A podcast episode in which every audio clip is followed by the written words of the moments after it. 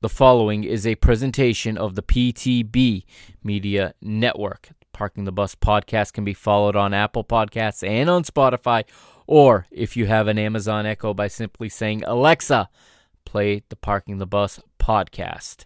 Don't forget to check out the show's homepage at www.parkingthebusmedia.com.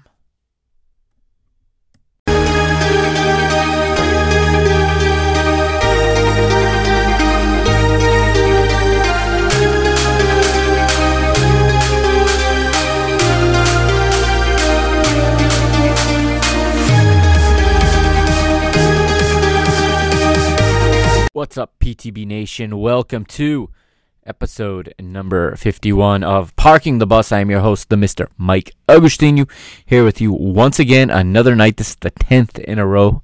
It is night 10 of Euro 2020. And as always, um, or I should say, as we have been throughout the duration of this competition, uh, PTB Media Network brings you another special episode of Parking the Bus tonight. And tonight I'm joined by Fade My Place. He's here. He's back again to talk about today's matches. We're going to talk about Friday and Saturdays as well, as well as we as some uh, special topics we got into. We talked about the concept of multiple hosts as this tournament is having play out. And I think we did a pretty good job of weighing the positives and negatives of it. I hope you'll enjoy that part of the episode as well. Plus, we preview tomorrow's uh, tomorrow's matches and get ready for the final days of the group stage. They're winding down. Only a couple more days left of group stage football before we get the first break in the t- tournament. The first couple of days, we have two days with no matches later this week, and then we are into the knockout stage. Just a reminder um, because you're listening to this on the podcast feed and you're not watching the live video stream, um, you have a special gift in this one. At the end of the episode, there is a exclusive podcast bonus section or a bonus segment and I'm going to break down round four of the Brasileirão, the Brazilian league. Uh, it's been a few weeks since I've talked about it, and there's a lot going on in the league. And I, I said a few things a while back.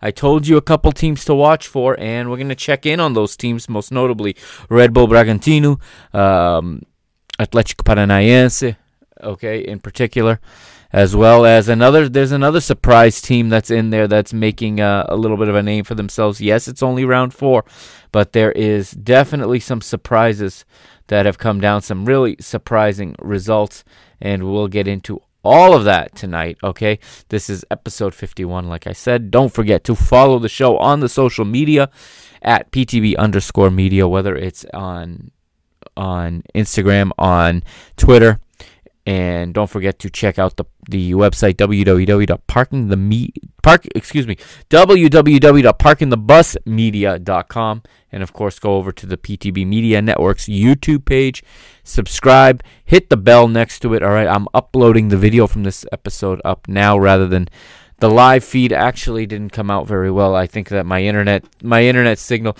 um, was was atrocious throughout the duration of this this um, throughout the duration of this recording. So I'm actually going to be uploading the the MP4 file brand new so that there is no hiccup and no no stutter in it and um, it'll be a much better quality. It's just going to take a little longer to get out. But that is uh, the lowdown right now. So uh, we're going to take a quick break to pay a quick bill. And on the other side, it's going to be episode 51. Thank you for joining me. Of course, again, I am the Mr. Mike Agustinu. And um, enjoy the episode, and I'll talk to you again tomorrow.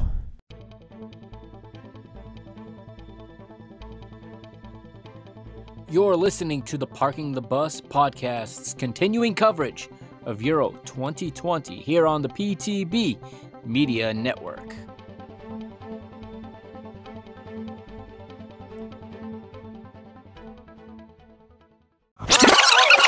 What's up, PTB Nation? Welcome to yet another episode of Parking the Bus Euro Edition, Euro 2020. It is a day 10. I'm going to be joined in just a little while by Fade My Place. He's going to be joining us tonight. We're going to talk about today's matches, and we're going to talk about uh, some of the other topics going on in the competition. We're going to talk a little bit about some of the matches the past few nights as well. Um, first and foremost, though, I, I want to wish a happy Father's Day to each and every one of you listening, all the fathers out there uh, across the United States and Canada as well. I believe they're celebrating it today as well. Um, thank you for spending part of your Father's Day here with me. And let me tell you, I told my son today of everything I do in this world, of everything that I have and everything that I that I am, the thing that I'm happiest and proudest of is being a father. And this is a day for all of us. So to everybody, happy Father's Day. How y'all doing? How is it going? All right, we've got Group A is complete. It is all done. Group A has finished. We've got Italy, we've got Wales, and most likely Switzerland advancing. And have to wait a little while to see. Okay, um, another solid performance, I would say, from the Azzurri today. Not as fantastic or not as spectacular as we had been seeing, but no doubt a very solid performance. And, um, you know, you just saw them take care of business. And we saw Roberto Mancini giving a lot of guys a chance to play today that had yet to get that chance. Okay, we even saw the backup goalie get to go in today. I'm going to talk about all that. Also, there was the other match, Switzerland and Turkey. The Swiss come through in a must win, which leaves us asking what happened to Turkey? Can anybody tell me what happened to Turkey this tournament? Everybody had them as a dark horse. I think I even had them advancing. Not entirely sure anymore. I don't remember. It was a long time ago when I filled out that card, but I think I might have even had them advancing out of this group stage as a third place team. Zero points for Turkey. Um, that is quite a disturbing, not disturbing, but disappointing turn of events for them. And you you have to wonder what went wrong because they were on such a good run of form leading up to this. They were on such good um just they were getting results. They were playing well. Okay. They weren't surrendering goals. And then they came in here and they got lit up some three times. And really, really disappointing performance from Turkey in this Euro 2020. Fade my plays is here. I'm gonna I'm gonna bring him in right now. What's up, brother? How's it going? What's going on? Sorry about that. I was uh, waiting in the wrong room. Literally clicked the wrong link. Was just sitting there like, when is this going to be going on? But yeah, I'm here. I'm ready. Let's talk about some fucking euros. All right, sounds good. Yeah, the the uh, StreamYard's been a little bit weird the last 20 minutes or so. I had a whole show description done and everything was gone. All of a sudden, it was unlinked to all my platform, so I had to throw it back up together at the last second. It might have broken the original link. I'm not sure. But I'm glad no, to have you here. Days ago. All right, I'm glad to have you here. What'd you think? Um, let's start with today's action. What'd you think of today's action? Uh, I mean, unfortunately, I you know betting wise was on the team total for Italy, and they had about a bajillion chances. Not to mention mm-hmm. 40 minutes with uh, Wales down to 10 men, but you could tell that they were just playing. You know, once they got the lead, they were just kind of going through the motions. As was Wales. Um, I think both sides were very content with a 1 0 Italy victory. But you watched the game, and the biggest takeaway I had from it was how good Italy looked. I mean, their group is relatively easy, but mm-hmm. all three games they've been in full control. They're the only uh, team to not allow a goal in the group stage in like I think it's 16 years. Yeah, um, you know, so just unbelievably great play from them, and you know, the eye test. Granted, again, they were playing the likes of Wales and Turkey and Switzerland, but you know, the eye test says I think they look better than France do at the minute. Mm-hmm. You know, the yeah, eye test says I think they look better than Portugal overall. Mm-hmm. Um, so I just have a kind of renewed um, a renewed trust in kind of what's going on over there in Italy. And you know, shockingly, it seems like they're not even playing their best eleven and mm-hmm. still look this good. Uh, you know, it it surprises me in match day one and two that is still not in there and their bench is super deep. So, yeah, I think I think they have a great chance at making a run, especially with all these home games. Yeah, and how good was Chiesa today? I mean, he finally gets the opportunity, and I love watching that kid play. Like, it drives me insane. He's not in the team, and also yeah. there were a couple of uh, I was screaming at the television because my uh, I, you know, there was a couple of chances that people just weren't giving him the ball in open space, Yeah. and I'm like, what are you doing? Get it together. Mm-hmm. Yeah, yeah, I- he's a great What- player. and what's impressive and what you sort of alluded to there, Italy's yet to show a weakness. Mm. I, I where do you attack them? I mean, they're yet. I mean, Portugal showed the weakness yesterday. It was Yep. made. Uh, Germany blew it wide open and showed everybody how to beat them, which is going to be something they're going to have to contend with now. But Yeah. with Italy, I where do you where do you go at them? I mean, they change pieces, they change players. The the, Mm. the game stays the same. They continue It's to play their game.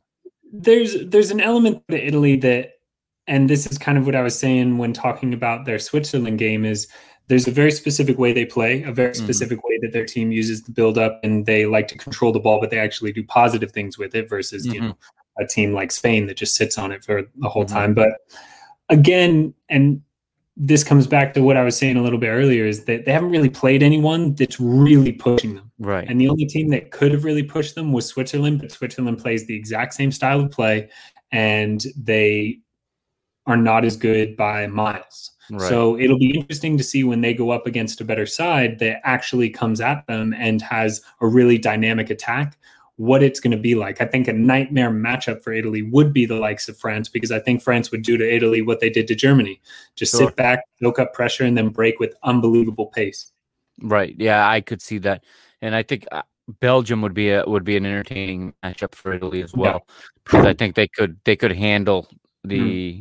The ball movement and the player movement of, of Italy well, and it could break. They got all kinds of pace to break on the on Yeah. to attack on the break against them. But we saw Marco Verratti come in today. He hadn't played yet. He him and Jorginho together make a very nice uh a very nice tandem there in midfield.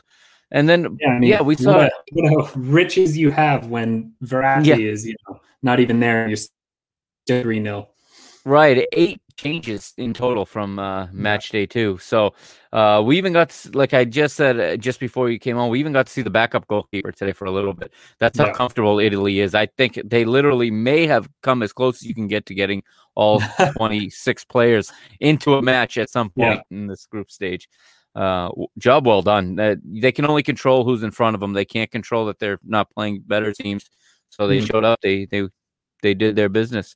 On the other end, Wales, like you said, I think they knew the result of Turkey and and Switzerland, Mm. and were content to just lose one 0 because that keeps them ahead on the goal difference, puts them in second place.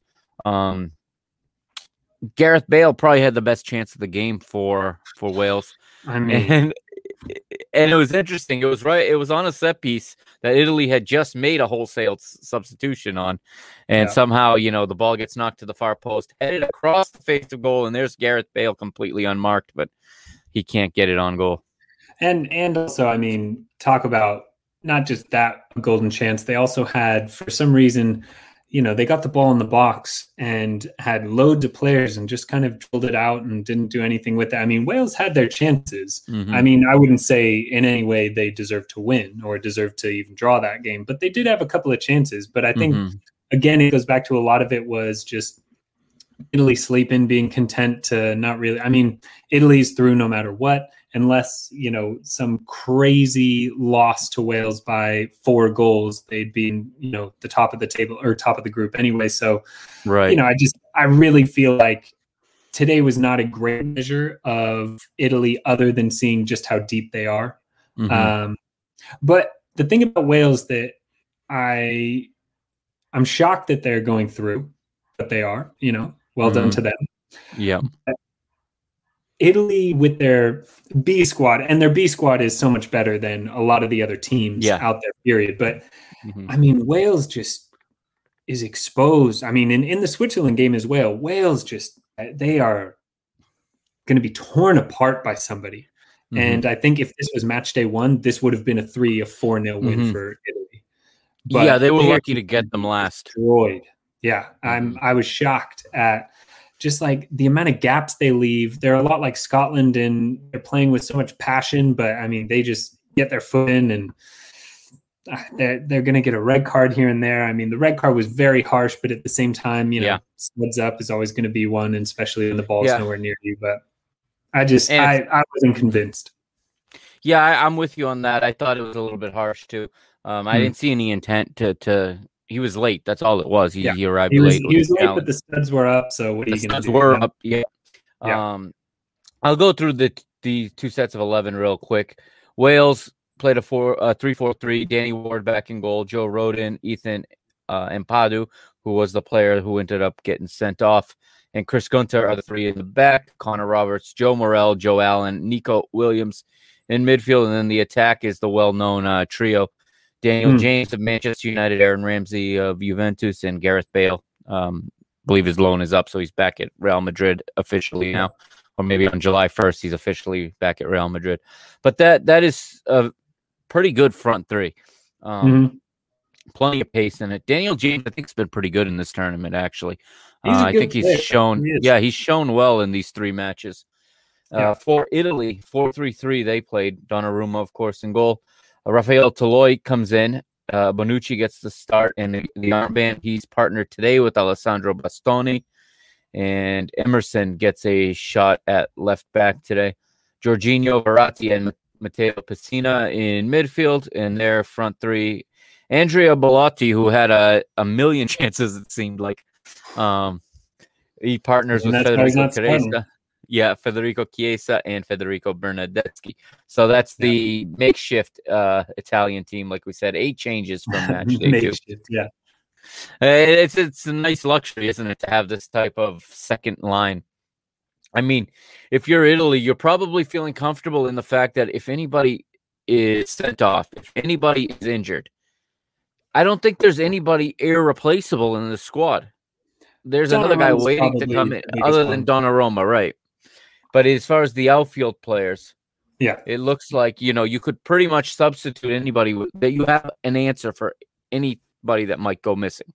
And what's nice is not only do you have an answer, but a lot of their players are very versatile in terms of they can play, you know, uh, on the wings, they can play in the midfield Mhm. as a holding midfielder, as an attacking midfielder. They have very versatile players, um, you know, and as outlined by Verratti. I mean, he wasn't Mhm. even in there for match day one or two, comes in today Right. and plays kind of that holding midfielder role Mhm. um, that he does for PSG, but he still gets into the box. He's still dynamic as a player. Mhm. It's, you know, it's, it's a very dangerous side top to bottom.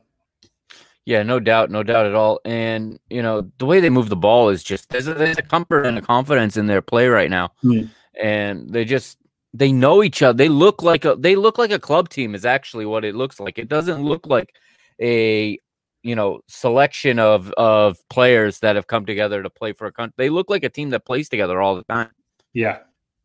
I mean, and that's well, I mean, that's the beauty of having, you know, it's, uh, I think during the broadcast, they said it today that you look at a team like Wales and you have a couple of your players in the third division in England. Mhm. You have a couple of your players in the top tier. You have a couple of your players in, you know, the French second league. But I think it was eight out of the starting 11 for Italy all play in the Serie A. So Yeah. if they don't play together, they know each other's game extremely well. Uh, you know, they're all speaking to each other in the same language all the time, whether for club or country. It's just a situation where I think it really benefits those teams where, you know, not that England are ever successful, but one of the most dangerous England teams was back in the early 2000s when literally eight of the starting 11 played for Manchester United. And it's Yeah. because they have so much ability to read each other without having to Mm-hmm. get used to it. And I think that will always, always be a benefit. You know, like when Spain won the World Cup, you Mhm. have Yeah, over half your players play for two teams. yeah, Like, exactly. And at that time, the two best teams in the world. Yeah, so. exactly. it, it was yeah it, it is always good to build when you can to build a national team around a core from a club team Mm. because then you're just adding pieces versus starting from scratch yeah and they did Yeah. say like you said they said 22 of the 26 players are in Serie A and they're all Yeah. everyday players they're not just in the Serie A so, some of the players on other teams could be in the top flight but but down Hmm. the pecking order fighting for minutes and then they said the four that are not in the Serie A are split between PSG and Chelsea. So Yeah. even within the ones not in the league, they're only coming from two clubs, you know? yeah, not exactly a slouches there. No, not just anybody. Champions League winners and uh, you know perennial winners. Semifinalists, yeah. Okay, so uh, the goal ends up coming in the 39th minute. It's Pessina. It's off a set Beautiful. piece. It was beautiful. He just got enough of a redirection on it the the ball had eyes, found its way into the far post, No. and uh, yeah, they saw the result out after that. I think they were comfortable. They never were. Again, three matches. I'm yet to see them really put under any type of stress.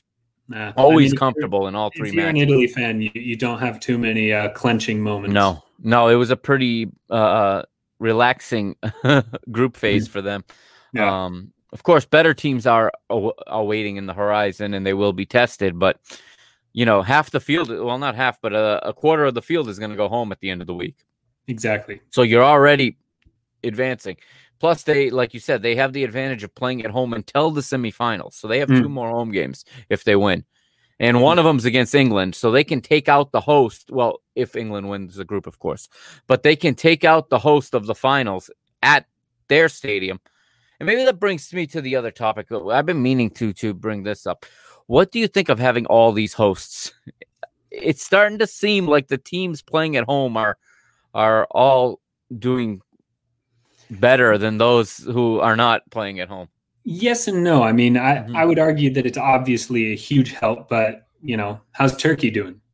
You know, they they, Right. they look terrible. They've been Mhm. terrible. They've lost Yeah. every match and deservedly so. And Mhm. all of their games have been in Budapest. You know, I mean, I think a lot of the host nations are good sides. Like it just so happens that Mhm. the Dutch are in the easiest group there is, and you know, uh, and they're playing in uh, the Netherlands and Mhm. you know Denmark. It's not going well for them playing in Copenhagen. Uh, England look like absolute shit. E- Like I Mhm. mean, they were in England, and You barely- wouldn't have known it from the crowd, though. The Scotland fan, you wouldn't have known it from Oh, the no, I- I mean, the yeah. Scotland fans out out shouted them out, saying them. yeah, It was, was quite remarkable. That's that's the nature of the English fans as well because Yeah. they're so jaded, knowing that eventually, some way, they're going to fuck it up. But no, I mean, I meant for the Croatia game. This Sure. is the first England. You know, I don't know how much you know about it, but you know, my family's half of my family's all over there, and they've been locked down. And so Yeah, to have yeah. fans in the stadium in Wembley, and it's the first England match in so long, and it's a team that actually could do something. Mhm. You know, it's it's that it's coming home feeling all over again. Yeah. And still, it's just like they were barely able to eke out a 1 0 win against Croatia. I mean, I, I would argue for some teams, it's a massive boost and it's showing and it will continue to benefit them. And then for other teams, it's, you know, it's great to have for them, but it's not, you know, I, I would argue that we're going to see the actual effect of home teams when it comes time to, you know, in the knockout stage when we're Mhm. seeing at Wembley, England taking on, you know, the Netherlands in the semifinal or Right. Portugal in the quarterfinals. hmm Yeah, it, it uh, it's. I'm wondering, and I'm thinking that this may be a little bit of a test run for the future because Hmm. we hear all the time about the the immense burden it is to host one of these competitions, the amount of money that has to be pumped into infrastructure into. Yeah. This is a lot less of a burden by spreading it out among a large group of countries. Each one Hmm. gets a city.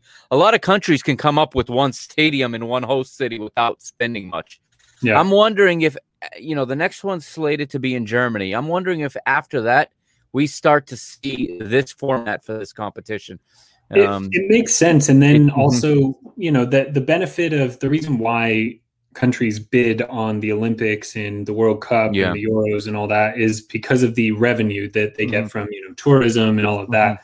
But oh, by the way, there's another country that hasn't really benefited being at home. Germany and Munich still lost at home their opening game to France. But, Yeah. I mean, the thing that I like about it a lot is that you get these not just different stadiums, but you're having teams kind of in some way or another mimic the regular season.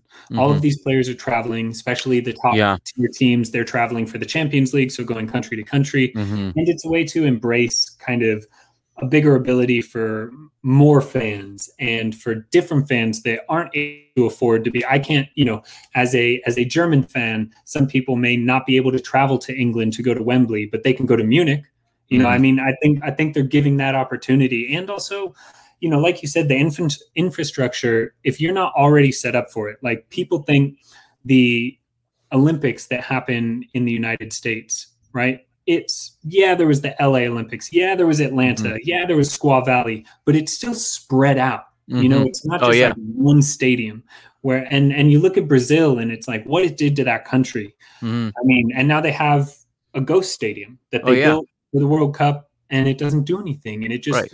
all that money and energy and resources and it's just literally a boondoggle. So I think it's a great way to say, hey Brazil, you have these amazing amazing football stadiums already built, but you don't have the infrastructure to house all these teams and all these Mhm. people. So let's combine it and make it South American. Let's do in Argentina, you know, let's in Chile and Brazil. So I think I think you're onto something there with it being a good model moving forward. I I can see the only problem with it would be, you know, how do you decide who gets the final, who gets the semis, but And you may run into having the same hosts every tournament and the the would that be so bad? I mean, they they No. have five star venues for a reason. Right, right. Eh, what you would need, and I think they did this right. They didn't treat every host as a host. They had to qualify, and they didn't just get seated because they're the host like you normally have when you have one. Yeah. Because otherwise, I mean, you would have the top teams in the world guaranteed, not guaranteed, but pretty much guaranteed the easiest groups. But Yeah. the way they did it, I think it's you know it's it, it's tough when you draw two hosts in your group, um, and you're playing two teams on their home on their home uh, pitches. But I do think it is it is a model going forward that's probably going to be looked at, and Hmm. that what could stand in the way could be you know the politics of football because it's so dirty and so corrupt. But a place like Budapest or Copenhagen are never going to host a, a major tournament otherwise. Baku in hmm. Azerbaijan, you know, you're you're taking it like you said to places and to fans that otherwise would never have a chance to host an Yeah. event of this if they had to, you know, host it all in one. And with the debacle of of World Cup 2022 being in Qatar, I think that that probably blows up the whole model of a single host going forward. I mean, um, we're already, also, yeah, I mean, you know, I, I not to get into it, but like Mhm. we talk about the corruption of the Super Right. League. Jesus Christ, like Yeah. on Qatar, and also it's just it's going to ruin all of 2022 football in general because it Oh, completely uh, takes away from all of the leagues. So I don't know. It, I don't- it's absolutely insane to me that they allowed that. And yeah, it's it- it obviously corruption, but shit. Yeah, it is. And, you know, it really, and then, you know, COVID hits a year and a half before that.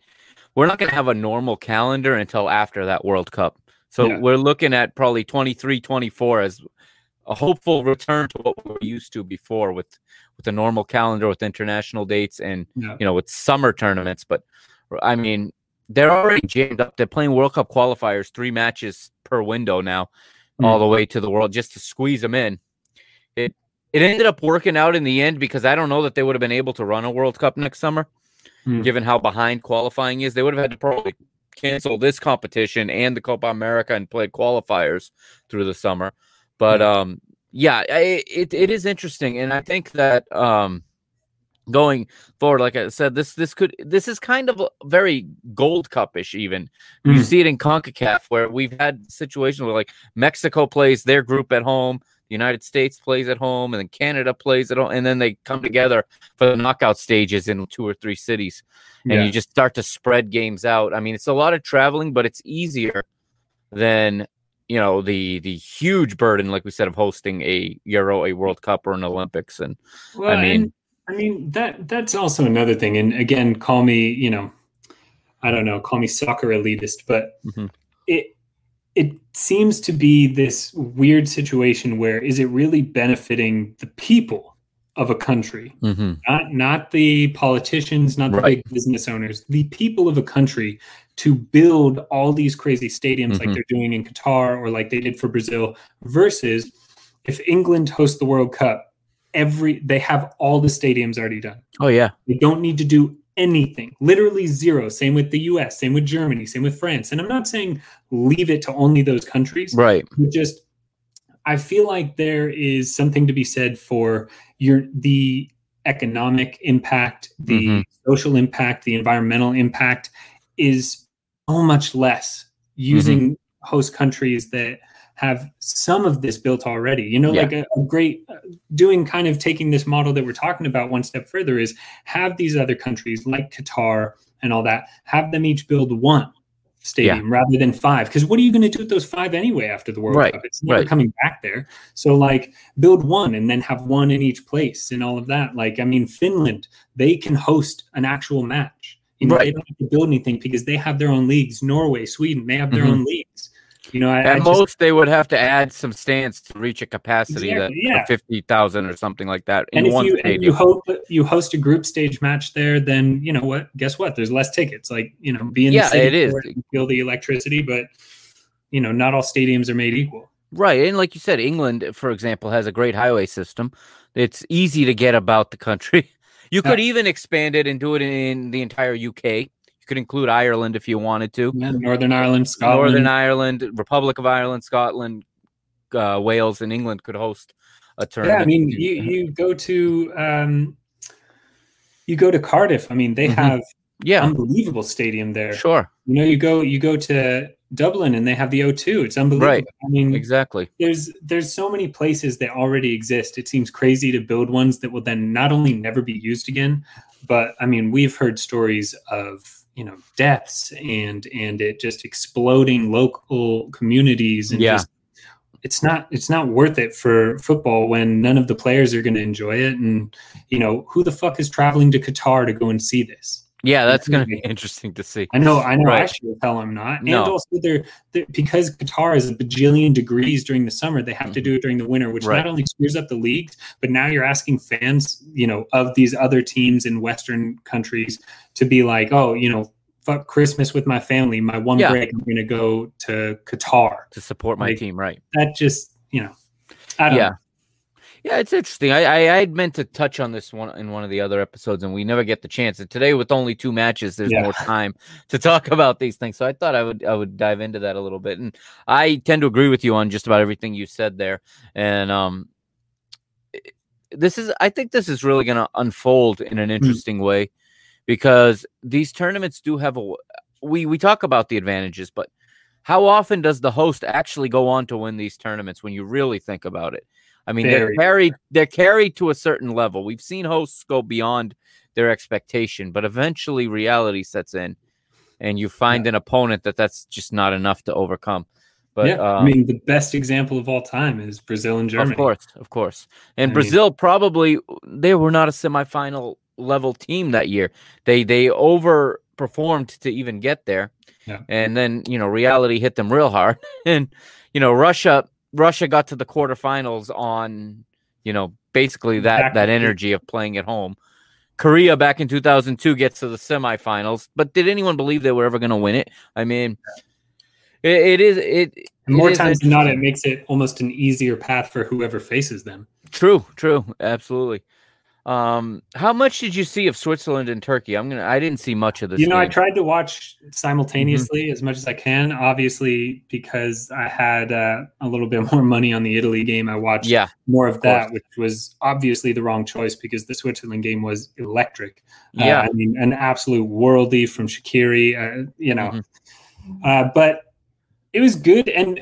It comes back. The, the obviously I've gone back and watched uh, you know a lot of the play breakdown and the Mhm. highlights, and it comes back to like this is how Switzerland operate. Is if you look at the statistics, they had even possession for the most part. You know, um, more shots on goal, but you know it was pretty even. But they just made their shots count because they're not afraid to take them. You know, Yeah. I mean, their first two goals were amazing shots from outside the box. Mhm.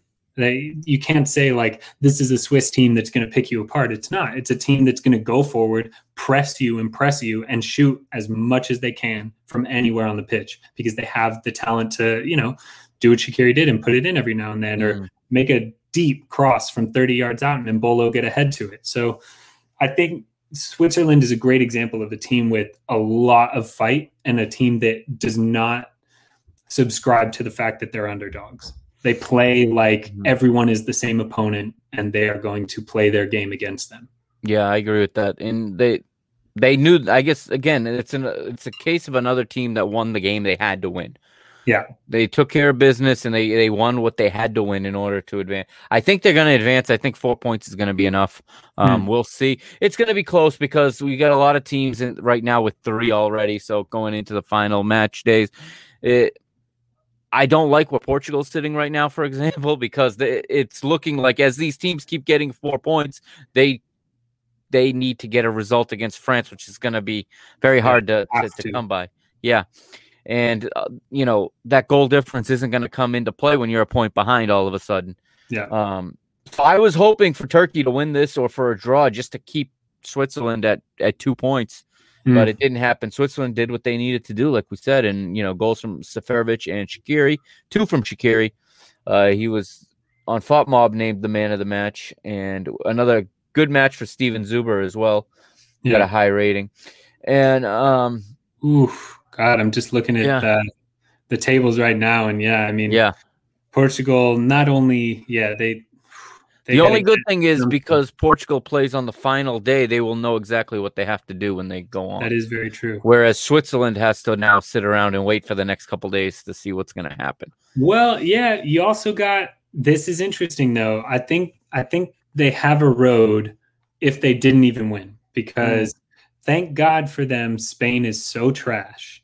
Yeah. that Spain's final match is against Slovakia. Spain has to win. Yeah. They most likely will win. Slovakia will be on, you know, uh, a negative goal difference mm-hmm. and um, three points. You have Scotland and Croatia. Croatia must win to get anything.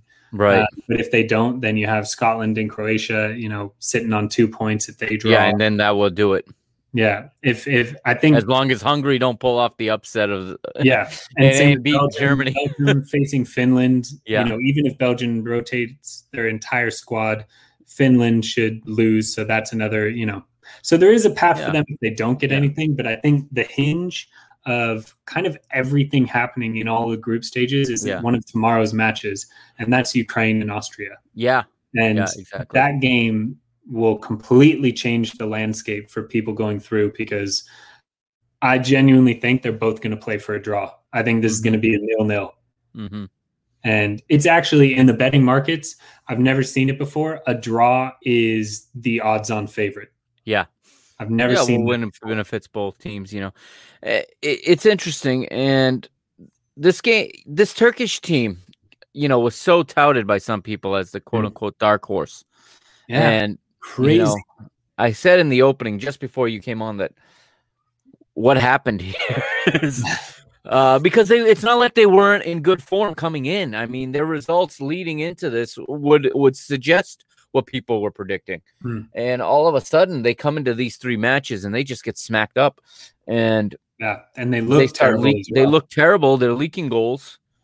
They look like they're they didn't have a, a plan, or they the plan they did have didn't work, and they didn't have hmm. anything to fall back on. They didn't have any kind of adjustments made. Three losses. I mean, they're the first team. You know, they're the only team I think with zero points right now. Um, and North Macedonia. And Mo- North Macedonia. You know, there's the a couple that have zero, but they've played less games. Denmark right. has zero. Right, North right. they have another game. Right. I can't. I can't imagine other than North Macedonia. Mm-hmm. I don't think another team will have zero. And and Turkey's right. a home country as well. They played yeah. all of their matches. They played in, in Baku. Yeah. Yep. And you know, it, who would have expected Turkey to come in here and get zero? I thought they would Swept. be a 3rd mm-hmm. if not second place. In well, I took them second in. in this group. Mm-hmm. Or no, excuse me, third. I thought Switzerland. Yeah. yeah. Yeah. What a so, surprise though from Wales. I can't believe that. Yeah. Yeah, I know that I didn't expect it from them either. I mean, we've seen so little of Gareth Bale and we and he's been terrible. And he's been te- and what we have seen has been terrible, you know. And Aaron Ramsey, we he they're different players when they play for Wales than when they play in their club teams. There's yeah, a little bit of effort there that or maybe not effort, but there's just a drive and a familiarity mm. and there's a comfort in playing in their national team. Yeah. And 100%. again, just like Switzerland, Wales won the one match they had to win. Yeah. There's a lot to be said though about I think that it comes down to like a team's makeup and mm-hmm. I'm not trying to hate I, I swear I'm a fan of them. My wife is, you know, British and my mm-hmm. family is British. Mm-hmm. And I swear I'm a fan of England, but I genuinely feel like that's a big reason why they kind of are perennial losers or perennial choke artists, at least in recent years. Well, in the last, what, almost 60 years now. Mm-hmm. But it's because there's some there's some inkling and feeling in every Brit I've ever met in my life that they know at one point it's all going to fall apart, and that could be, you know, a British mentality. That could be just the heartache that they've suffered as mm-hmm. football fans of you know England, but England don't have that killer instinct that when they need to win, they have one game and they have to get all three points and they need, you know, two goals to they need to win by two goals for a goal difference. You just know they're not going to get it. Mm-hmm. You know, it's like when last last World Cup when we were all watching that Croatia game, it's like you have Kieran Trippier hit that absolute worldly free kick in the first 15 minutes, and then Croatia levels it up. And as you get to the 80th minute, you it, it's you just know everyone's like, oh my God, they're going to fuck this up. Oh my mm-hmm. God, they're going to do something terrible, as opposed to, come on, like, get it, get it, you know. And I think that that mentality plays into a lot of teams, like with Turkey. I mean, you get embarrassed in front of your home fans in Budapest twice. You go into this last day knowing we have no road moving forward, really, unless we absolutely destroy Switzerland. You know, I, I just think you could see them playing as though they're going home. Mm-hmm. And, you know, I think that's something that you don't often see. Like another zero point team, Denmark, they have all fight. It is not. Oh, yeah. They're going to fight till the death. Yeah. And in fact, I have them to win tomorrow. I think it's mm-hmm. a lot. Uh, just because of the fact that it'll be in front of their home crowd. Mm-hmm. If they win the right way, they can go through, which would be an amazing story because of Christian Eriksen, obviously. Mm-hmm. But it's like you have teams that are willing to put in that fight. And from what I've seen so far, Turkey, Spain, Croatia, Poland, Hungary are not those teams this year. Mm-hmm. Yeah, and you can compare that to, for example, the German attitude, where they're never counting themselves out. No, they, you can tell fighting. them how bad they are all you want. Yeah, they don't believe it. They just keep going and the it's never over to the Germans until the final whistle blows. I don't know. Even in the German league, you see teams come back all the time, and they fight to the very, very end. And I, sure. everyone had written Germany off after that loss to yeah. to France, and then you know it's like a hey, you forgot about us kind of thing yesterday. Mm-hmm. Where yeah. classic German German way of doing things, completely calculated.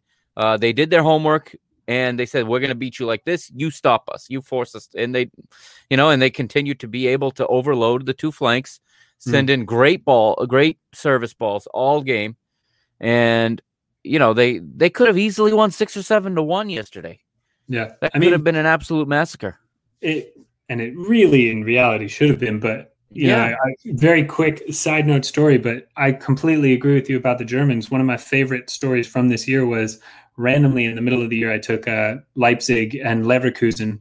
I picked a draw, you know, uh, sent it out as one of my plays, and almost immediately Leverkusen score. Mm-hmm. I was like, yeah, shit. And then in the 60th minute, uh, Leverkusen score again. The 61st minute, they score again, 3 0. And I was like, well, done watching this game, lost yeah. bet, whatever. From the 89th minute to the 94th minute, Leipzig score three, finishes yeah. as a 3 3 draw. It's like Germans do not know how to stop trying. Right. And I think I think the same, you know, for the most part with Portugal as well. I think they're very, very yeah. much in that category of a team that just like we could be down 3 0, 4 0. We're gonna mm-hmm. fucking fight. And you saw that. That's why they got Yeah. I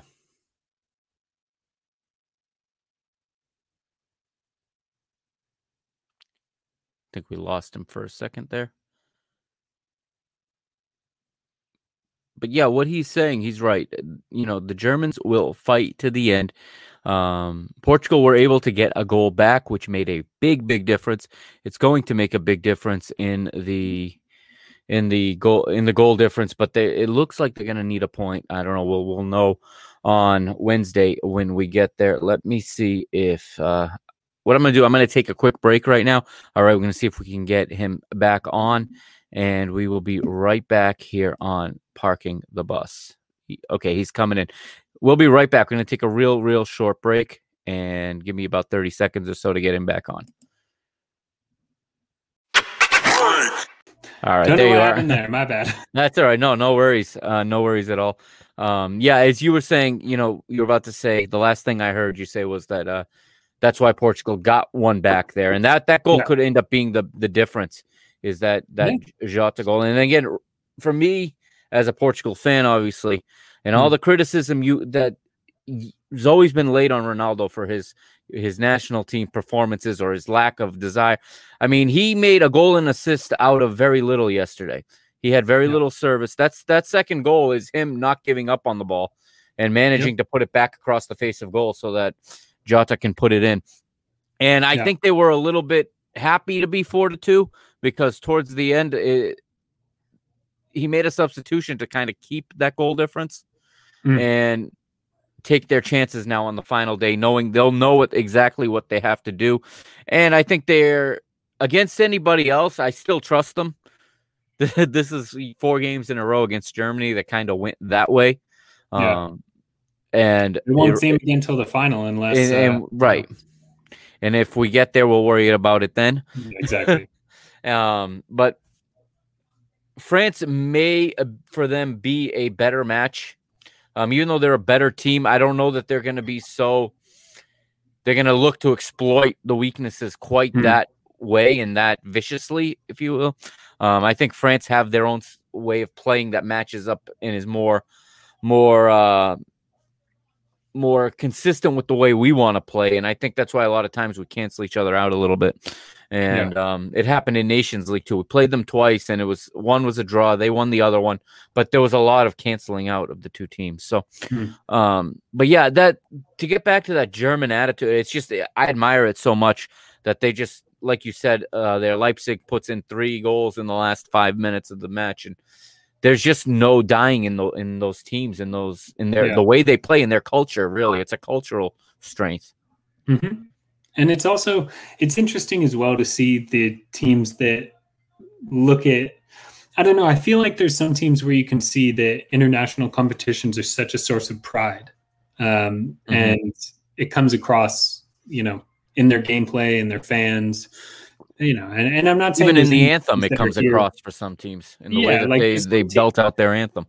Yeah, uh, and I'm not in any way trying to say that some teams don't try. I'm just simply mm-hmm. saying that they're are definitely those that make a point of their national teams being a massive focus of all of their players from the time that you know they start playing football.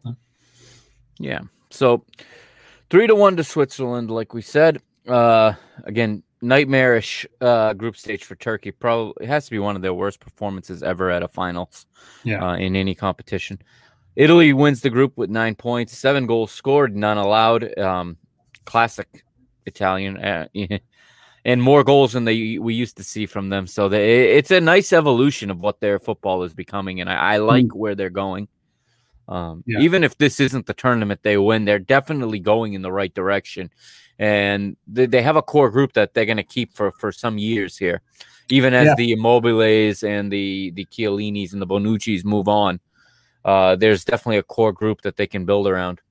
Absolutely. Wales, Wales with the the second place finish, four points plus one goal difference. Only three goals scored, but only two goals allowed. And when you allow less than you score, you're gonna you're gonna end up with some points. Uh, Switzerland also on four, but they are at minus one, so they're gonna wait and see what happens. Um, and of course, Turkey with zero. All right, you want to look at tomorrow's matches? Let's do it. A few tomorrow, so we got four tomorrow, right? Yeah, four. So at uh, the early game all tomorrow, at the same time, right? No, yeah. no, there's two, two, and, two, two and, then two. Yeah. So the early game is or early games is in Group C: North Macedonia versus the Netherlands and Ukraine versus Austria. Mm-hmm. Netherlands have six points. Again, we we've talked about this game, how this one's attractive to us because yeah. you got a North Macedonia side that's out there to just play and that's playing on pride, and they're gonna I believe, be even excited to go against a team the caliber of the Netherlands. You mm-hmm. have a mm-hmm. Netherlands side that's already through, and they're going to be managing minutes. They're probably going to be like anyone holding on to a yellow card is probably going to sit to not risk uh, being suspended for the round yep. of 16. So it, it's a game where North Macedonia could steal something. They're definitely going to make it difficult for the Netherlands. I think they're going to push them, and they're going to make yeah. an entertaining match out of it. And then you got the Ukraine and Austria, like you said, which is a game you're you're pretty sure is going to end up in a draw because it, that is the the going favorite right now. As um, both teams, it's not beneath either one of those teams to go out there and just get a draw and kind of agree to to kind of just keep the ball amongst themselves mm. and and see out the 90 minutes. Uh, what are you thinking in these either of these two matches tomorrow? Yeah, like um, again, I think that it's an interesting case where what you said is exactly correct. North Macedonia is playing for pride; they know they're out, um, but these the line is just wild that they're you know plus a thousand or yeah, excuse me, plus one thousand. I'm not saying I would ever bet on them, but the idea that you can get two goals head start on the you know uh, spread at minus 115 is nuts. I don't think Netherlands is going to go out here and smack them for nothing. Um, in fact, North Macedonia hasn't lost by that big a mm-hmm. margin mm-hmm. yet. I mean, you know, they've allowed five goals and they've scored two. So, mm-hmm. you know, and they've general, scored in how many straight games now? I think it's now 17. 17 straight yeah. games, right. So you, so you would like them to score. I, I see both teams scoring, but then again, mm-hmm. so do the books. So North Macedonia in both their match day one and match day two, uh, the side they were playing and both teams to score, parlaying those two together, were over plus 300. Mm-hmm.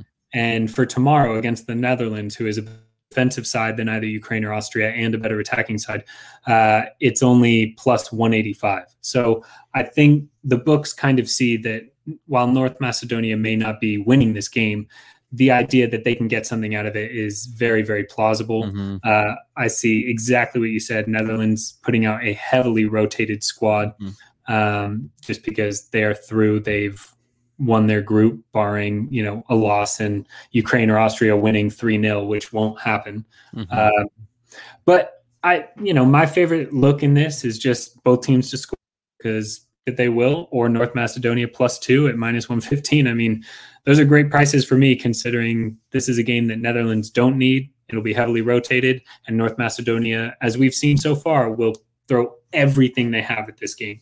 Yeah, no doubt. And Ukraine, Austria, both teams on three points. Uh, mm. Probably both liking their their chances with four points. Let's the goal difference. They're both I, on zero at goal difference. So I have never, ever in my life seen a draw before kickoff be minus money.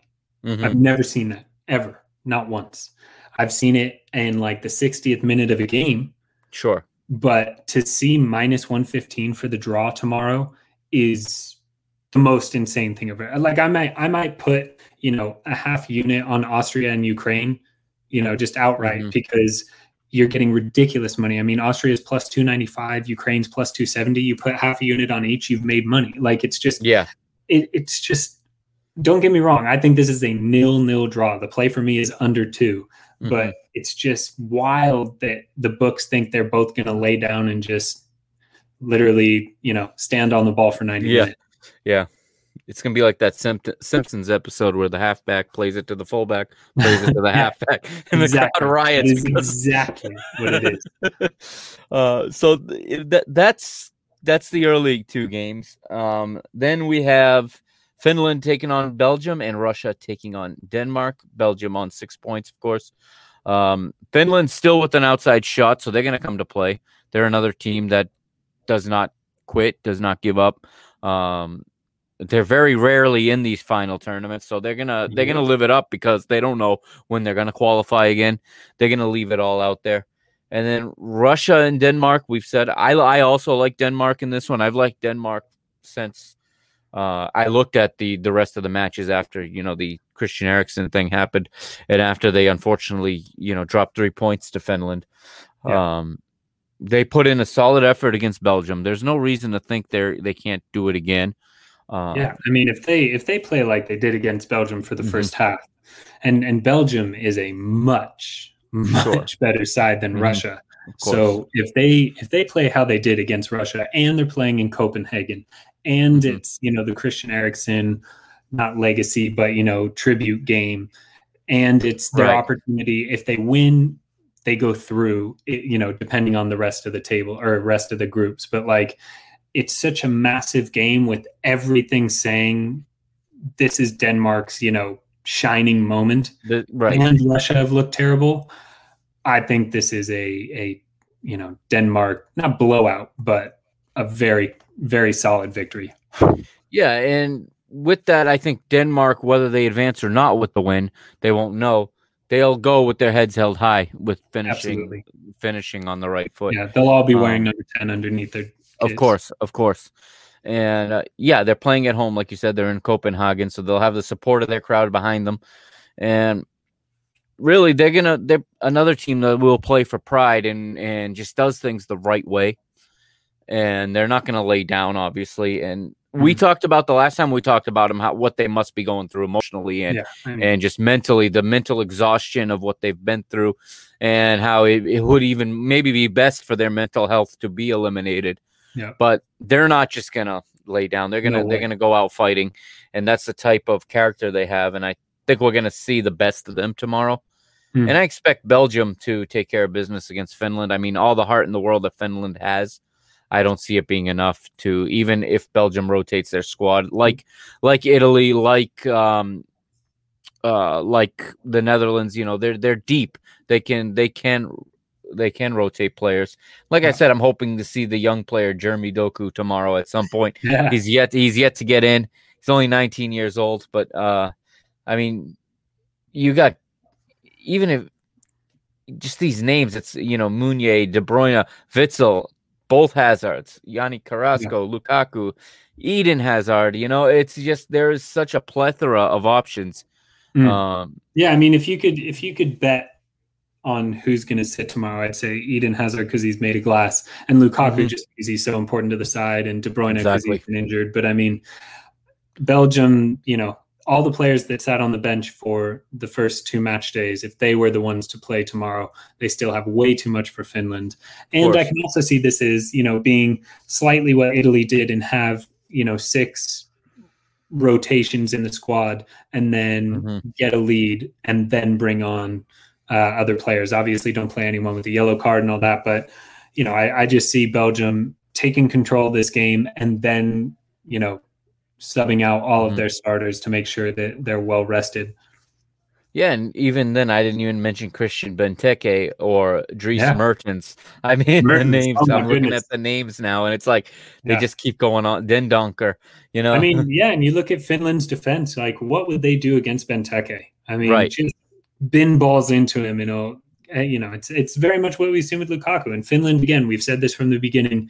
They and I'm not saying any any negativity towards Finland, but they were able to take advantage of a very terrible situation by no fault of their own. This was no, in a very professional manner. Playing Yeah. this game, and everyone was professional about it. But they should not have any points. They should not have any goals. under they normal at the bottom of this circumstances they yeah. lose that game yeah absolutely so um yeah that's what we're looking at tomorrow. Uh what'd you think of the last couple days? We we haven't talked in a few days Hmm. so uh we've we've kind of uh, we've kind of veered into it a little bit inside conversation here. Uh we've talked about england and about the portugal germany game but what were your thoughts overall on uh friday and saturday's action? Yeah, I think that we saw a lot of uh, examples of you know teams that have that fight, like you said, teams that don't. I think it was very telling to see Spain get a draw with Poland. Mhm. Uh, you know that for me is just confirming that Spain will be eliminated pretty damn fast when it gets to the knockout stages, um, or sooner if they lose to Slovakia. yeah Uh, but I think the biggest thing that I took away from the weekend that was very, very surprising was France. I thought they would run through Hungary. They looked not lost, but just haphazard. Uh, it could be that they didn't care because they, you know, beat Germany and they knew a point was really all they needed. Mhm. Um, but it was just for a team that had three points and needed more points to go through, playing against the bottom of their group. I expected them to run riot. I I put you know an alt line spread at France minus two. I thought they'd win three, four nil, um, and I just watching that game didn't see anything that impressed me. Didn't see anything that made me think this is a dangerous team. Now Mhm. maybe that will change when they face you know a team in the knockout stages because they care more but the france i saw play hungary and the plan- france i saw play germany i wouldn't say that they're a lock to beat portugal Mhm. You know, and and I wouldn't say that they're a lock to really beat anyone that's going to go to the knockout stages, barring you know Wales, obviously, and teams like that. But that really surprised me. I thought I thought they'd get more out of it. I was very surprised with the fight in the Czech Republic, the fact that they got something out of the weekend mm-hmm. uh, or Friday rather. I thought that was very impressive. I did mm-hmm. not expect them to be anywhere near as solid as they've looked. Uh, Croatia is just you know the old is getting to them. And yeah. unfortunately, their young players, we talked about this, do not respect the old players the way they should. So it just needs to be a case of a full, you know, Rebuild. overhaul, yeah, and reboot. that's how it is. Um, the Netherlands looked solid. Belgium, their uh, fight back against the Danes was mm-hmm. impressive. Mm-hmm. But yeah, my biggest takeaway was England is shit, and France do not look as dangerous as I would have thought. England Scotland looked like one of those FA Cup ties where you get the Premier League team taking on the League One or the low championship side, mm. and they just can't break them down. Yeah, where the the lower league side just celebrates the nil nil like a victory. It yeah. really felt like that for ninety minutes. They, but again, I I was on that night frustrated, and I have no dog in the fight. I have no emotional attachment to England, mm. but just watching, knowing a guy like Jadon Sancho is on the bench and, and just not I don't understand. That game was screaming for him because Scotland are playing deep. You hmm. need a guy to run at them at that point. We've seen what Germany did. We've seen what France did to Germany. When you get defenders turned around facing their own goal, that's yeah. when trouble happens for them defensively. And England never got in behind and forced Scotland's backline to turn and face their own goal. So they kept the game in front of them all the time. And then it's easy to cut out passing lanes. It's easy to cut out crosses because you can see them from a mile away, whereas the attacker has to turn. And the attacker is backpedaling to try to get on the end of a header while the defender is coming forward to it. The advantage is always going to go to the defender, and they're usually yeah. taller, especially when I mean, when he substituted off Harry Kane and brought on Marcus Rashford, I'm saying to myself, you've lost any box presence you had. Yet your your wingbacks are still whipping in crosses like like Kane is still in there. And I yeah, thought I mean, the decision was, would have been to give Kane more help and to have him stay more in yep. front of the goal and have him there to be on the end of those crosses versus just pulling him out even if he wasn't playing well you you I don't know. I that that substitution to me made them made them weaker versus making them stronger. Well, it's it's also weird to be like, you know, this is presumably in like a 120 million pound man and you're taking him off the pitch. You know, yeah. like don't get me wrong, I'm a United fan and I love Marcus Rashford and I think he's a very mm-hmm. dynamic player, but it is not a like for like substitute. No, not Rashford in any way. For Harry Kane. So you'd think, oh, okay, there will be a tactical change. and there was none. No. I mean, Marcus Rashford, I would say, was more effective than Kane, at least in terms of creating dangerous mm-hmm. chances, you know, in and around the box. But I mean, watching that game, there were so many moments where Harry Kane was behind his wingbacks. Yeah. Be up front and he'd be top of the box. You know, it's just like England looks lost. And I think that game exposed Kalvin Phillips for, you know, hey, he had one good game, but mm-hmm. he's not he's not the finished product yet. I mean, right. England is just it's such a mystery to me because again, another change team selection and another, you know, mediocre to pathetic output from those players. And when you look at their squad, it's so deep and so amazing, and they just can't figure it out unless, you know, I, I don't know. I, I was saying towards the end of that game in stoppage time when there was that, you know, absolute scrum in the box where mm-hmm. McTominay pretty much just laid himself on the ball to make sure that it didn't go in. But I was like, yeah, this would be the most England win ever. Absolute shit for 90 minutes. Mm-hmm. And then just a lucky bouncing off people all over yeah. the place, ball in to win it. But they didn't get it, you know, thankfully, mm-hmm. uh, as a neutral because they didn't deserve it. I mean, they they did not look dangerous ever. Scotland had zero problem dealing with anything right. they gave to them. And whilst when you look at the replay and you look at what happened, I think letter of the law, that was probably a penalty on Sterling. The reason it wasn't given is because you knew he was looking for it. You yeah. knew that he had no options. He was running to the touchline without picking his head up, looking right. anywhere. There was no danger there. So the referee was like, I'm sorry, there was contact, but you weren't doing anything with the ball. You're running right. out of bounds. And you still just, have to play the ball. Yeah, I mean, you I can't just stop playing the ball. and players get away with this all the time. They stop playing the ball. They slow themselves down so that Yep. the defender runs into them, and they're rewarded too many times for that, in my opinion. Yeah. But in this one, the so many- referee just didn't give it. there's so many instances as well where you see England being I don't know, like they're trying to play as though they're Spain or they're Mhm. Italy with this ticky tack type Yeah. of stuff that doesn't suit their personnel. I Mhm. mean, I don't like him at all as a player. I think if Sterling was a good player, he'd have 50 goals a season with the Yeah. amount of chances he gets at City. But he is a good player. He wouldn't be on the squad if he wasn't. Mhm. But between him and Marcus Rashford and Phil Foden, who's an amazing player, and Jadon Sancho, you have some of the fastest players on the pitch in any game. And yet you're Mhm. trying to do these, you know, 5, 10, 15 yard passes. Why are Yeah, we not the slow build ball up. up the wings? Why are we not, you know, releasing them? It's just unreal to watch how England play. It's like watching Tottenham this year. It's like Mhm. as if, you know, when Mourinho was at United, you have a club that literally has chance to attack, attack, Mhm. attack. You have this history of just throwing men forward, getting goals. You win by scoring more than them, not by defending. And Mourinho comes in and tries to employ his park the bus mentality, Mhm. and the players hated it, the fans hated it, and it didn't work. And he Mhm. left. And it seems like that's what Southgate is doing. He's like, I'm going to be this progressive manager and you know try to be much more tactical with these you know a million passes to make a million percent chance goal. And it's like that is not Yeah, it's very hipster. It's like this is the Yeah. new football, and we're Yeah. playing this. Yeah. You know, mean, and if you don't like it, it's because you're not up with with what's not modern. And Well, And and tell me one player that does that for their Right. squad for their league team. You know, it's Right. like you you look at Italy and you look at Spain, and all of those players do that with Barcelona, with Yes. Real Madrid, with Juventus, with you know Atalanta. But England, all these players for Liverpool, for United, for Manchester City. Manchester City is probably the only team that does that. United, Liverpool. I mean, they're all about counterattacking. They're all about pace, and you're not utilizing any of that. Tottenham is about being shit. Apparently, they've been terrible this year. Mhm. But I, I'm just so shocked watching England that has that much talent, and every single international tournament, it's like they can't figure it out. Yeah. Yeah, they exactly. I felt like I, I. It was funny because I'm talking that night, frustrated as if it's my own team, and I'm talking about like Raheem Sterling, who will not Mm. use his left foot playing on the.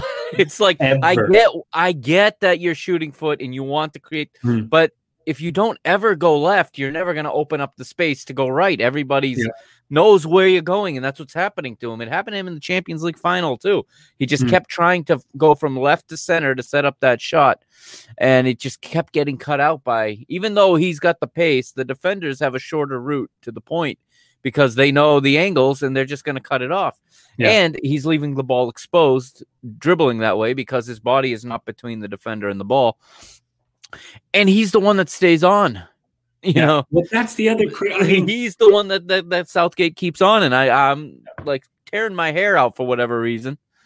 Yeah, I, I and you look at you look at Jadon Sancho, and you're like, why are you here? Yeah, Like, why bother showing up? Because if you're not even going to come on before 87 minutes, it's like, Right.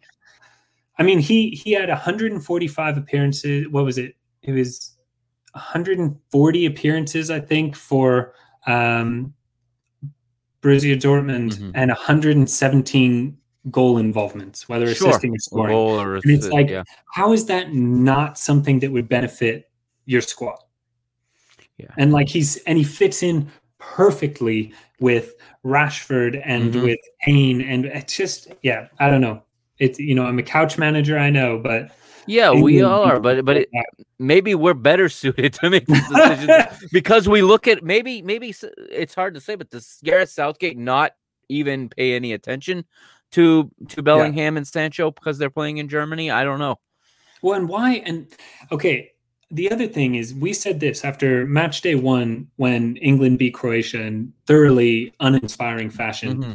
You and I said this on the pod. I was like, Gareth Southgate is either a moron or a genius, but at the minute we can't really say because he's batting a thousand. But now he's not. Now Now, he's not, he right. just got blanked by Scotland. So it's like if you do not absolutely handle your next game against Slovakia, which Mhm. is arguably the easiest team in the group, if you don't absolutely handle them, what do you do? Like, how can you be considered a good manager? And they have to win to win the group. They're behind Oh on yeah, goal difference. forget It's crazy. winning the group. I mean, Yeah. they have to win for pride, for Right. absolutely everything. I mean, wow, it's just crazy to me how poor they look. It- it's- Jesus. yeah. Yeah. what is that? I'm sorry, I'm I'm looking right now, and England has, excuse me, the Czechs, not Slovakia, the Yeah, Czechs, who are leading the group. Yeah. And if they like genuinely, if they don't win by margin, it's a loss. Right. Jesus. And and, And they'll probably that'll be on. Tuesday. Yeah. They'll probably win 1 0. Yeah, and they'll squeak through. Yeah, it'll be Um, some terrible, terrible like back pass by the Czechs that you know they capitalize on and score completely against the run of play. Right, right, exactly. And you know, the Czechs had a good a good match with Croatia. We talked about that, and uh, it's cool to watch to watch. You know, Schick stand up there with his nose bleeding and converting the penalty kick, and you know his teammates jumping on him, all getting his blood on them, Mm. and uh, it was it was a pretty nasty uh, blow. I don't know that that was a penalty kick. Um, watching it, No, Eh, no, on way. VAR is one. It's one thing to watch on the VA, but at live play, nobody thought it was a penalty kick. No, you can't. But that's the other problem is everything looks worse in slow motion, man. Like Yes, look at exactly. card today. You know, Yeah. it's like yes, his studs were high, but it's like when you watch it frame by frame, it looks like he kicked his foot up to slam his ankle. Like Right. just Yeah, no, that that wasn't a penalty for me either. But I found it even interesting. They even entertained looking at it yeah, because, and then even Mark Clattenburg said on ESPN that well, they must be looking to see if the forearm hit his nose before the ball got there or something. But he Hmm. said even he said even for him, he does because of the way the rule is written now. You know it. It shouldn't have been a penalty. He doesn't see how that was a penalty kick, but the Yeah. referee, after watching it, emphatically points to the spot. And uh, yeah, he really did, didn't he? As well. Yeah. Just- it was like like he'd waited his whole life to to make that call. Yeah. And, uh, so you end up with a one-one draw there. Everything to play for here. In the Croatia's got a lot of pressure too. They're going to go into Hampden Park to play Scotland, who have Yeah. shown they can be stingy. They can be tough to break down. And I don't know, uh, as Scotland's playing though with a lot behind them. Like Yeah. their their energy, their fight. Like Croatia, they have problems within their team. Yes. Scotland, it's like they have absolutely nothing to lose. They, you know, were supposed to beat the Czechs, lost. Everyone thought they were out of the group, and now they have a chance again. I just feel like, Yeah. you know, Scotland is going to be dangerous because of the fact that they're just, you know, throwing everything at the wall. Yeah, and, and it's funny because opposite to England, they've never won anything, but they always believe they're they're not sitting there waiting for everything to collapse around them. They're going to Yeah. go after it, and if they fall short, it's not because they didn't try. And that's just their attitude.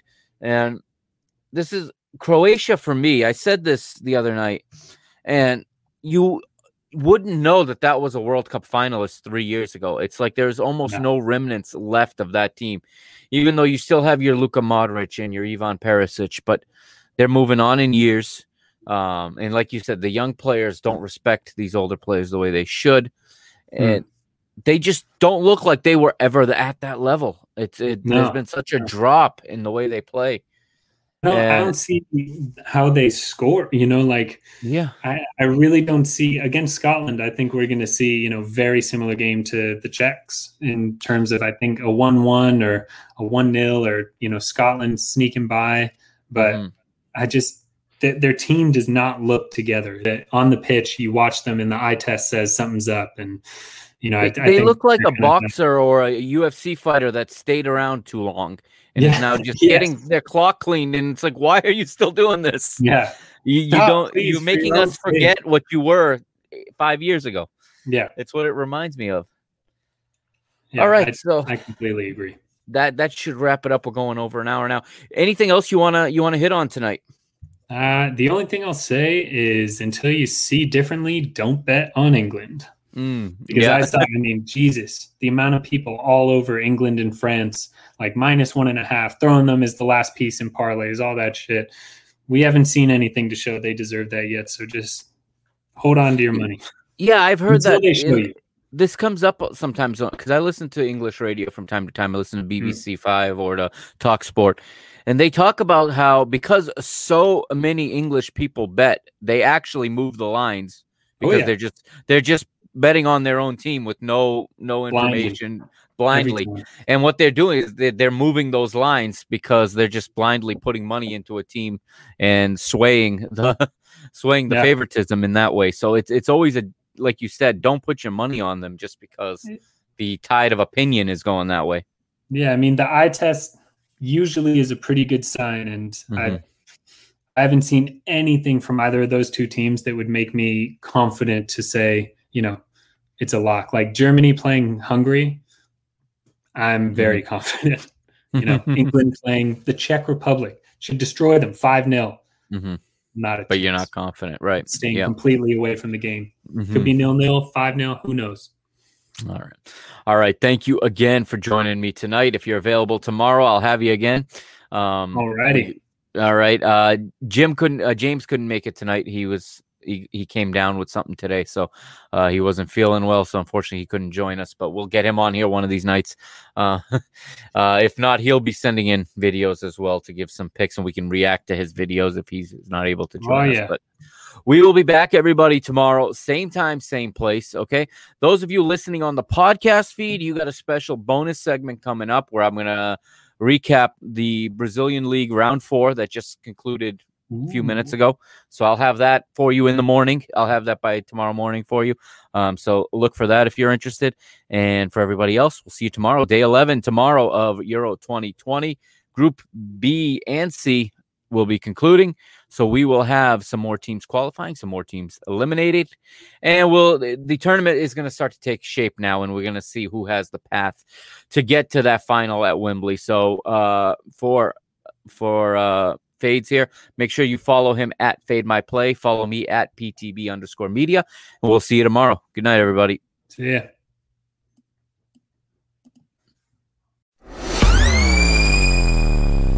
And welcome back to Parking the Bus, episode 51, night 10 of Euro 2020. And this is now the exclusive podcast portion of the show. So only the people listening on the podcast feed right now are getting this. But as you know, I uh, we've been talking Brazilian League since last year. We covered the season all the way to the final day. It's one of the leagues I pay the most attention to in the world. And you didn't think that I was going to go an entire month without revisiting the Brazilian league, did you? The Brasileirão. No, here we go. Okay, so it's been a couple weeks. We talked after round one about the league, and I gave some predictions, and I talked about a couple teams that I'm expecting to do well this year.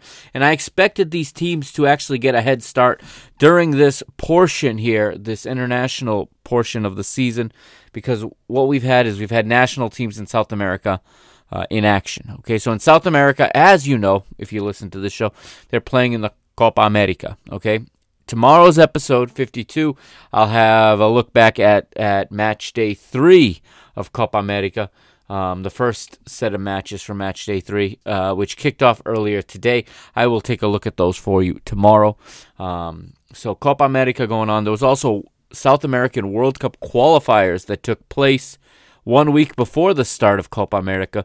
And the Brasileirão is not stopping for any of these international dates. They don't have the time to. Obviously, they got to squeeze 38 matches into a six month window. Um, as you know, the league scheduled to conclude in the beginning of December. So the league is playing through these international windows, which makes this very interesting. Okay, so it makes life a little bit tough for your bigger clubs, for your for your Flamengo, for your Palmeiras, for your Fluminense, for your Atlético Mineiro.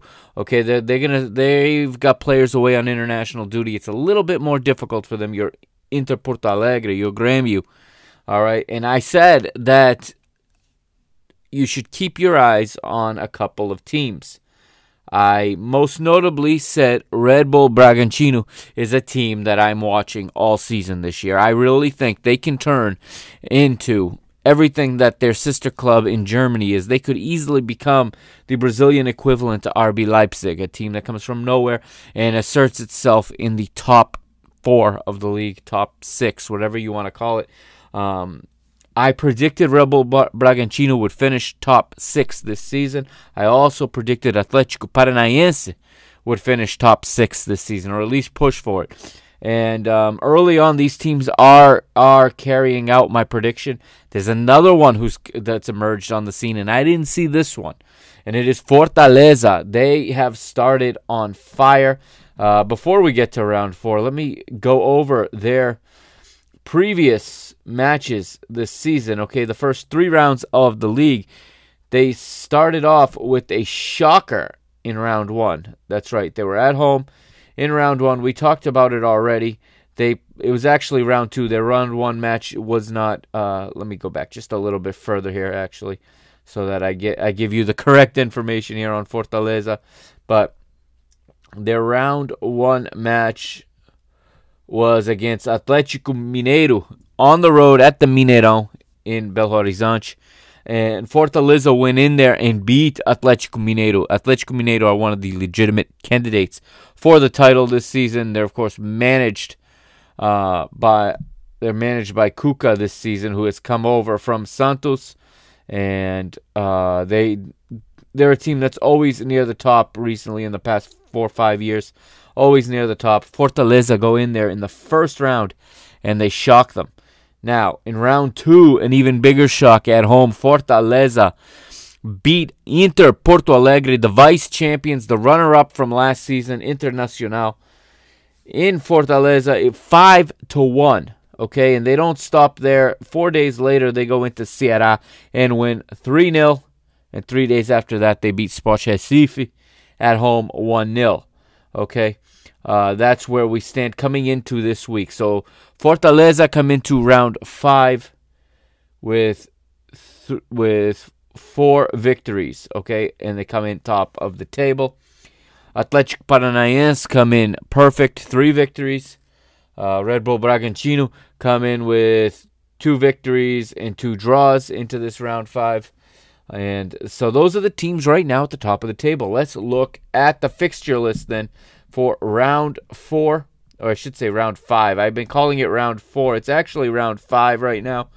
Uh, and it began on Friday night. Round four completed on Thursday, and on Saturday, excuse me, round five began. So let's. I'll just run down the quick scores from the midweek matches. Okay, so midweek in round four, you had Inter Porto Alegre losing one 0 at home to Atlético Mineiro.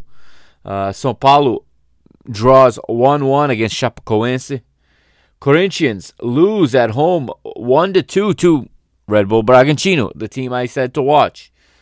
Uh, Juventude would lose uh, would lose 3 0 at home to Palmeiras. Palmeiras would go in to Juventude. They would go in and completely dominate the match in in uh, in Rio Grande do Sul and in the city of Caxias, and they would imprint their footprint right in the in the season as Palmeiras started off with a loss to Flamengo and they had a little bit of a slow start.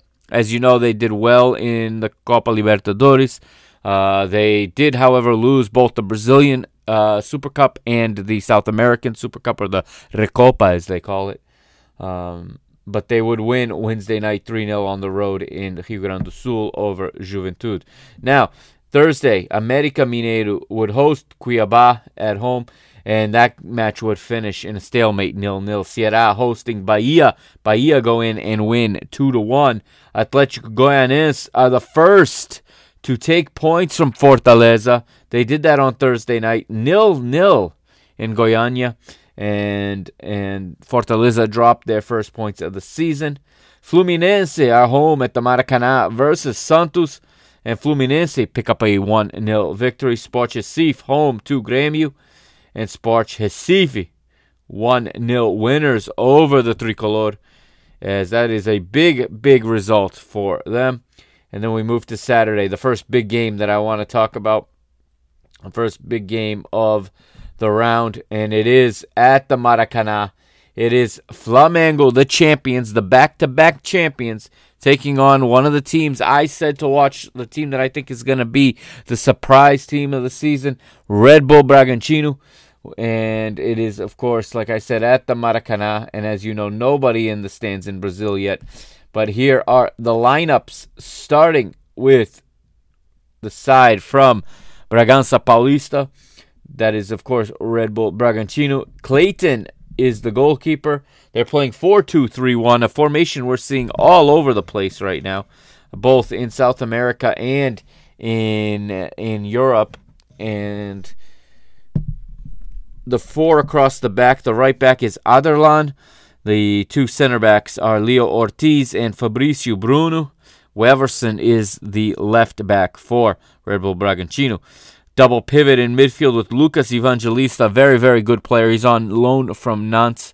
Uh, he's spent time in Portugal. I've seen him play a lot, both with, uh, he has played both with Famalicão in Portugal as well as with another team and that I'm double checking on that team so I don't give you the wrong information but he, he's and I know I've seen him play it was with Vitória Guimarães and also he has also played with Estoril in way way back in the past so uh, Lucas Evangelista a very very good footballer and he's he partners with Raul as the double pivot. In front of them three attacking midfielders. To the right is Artur Guimarães. The center attacking midfielder is Ramires with Hélio Júnior to his left, and the striker is Ytalo. Interestingly enough, here we in the Red Bull Bragantino side, there is there there are quite a few injuries. So here's the injuries also that Red Bull Bragantino are dealing with. Alejandro is injured; he's out a few weeks. Bruno Tubarão out with a broken ankle, at least until mid June.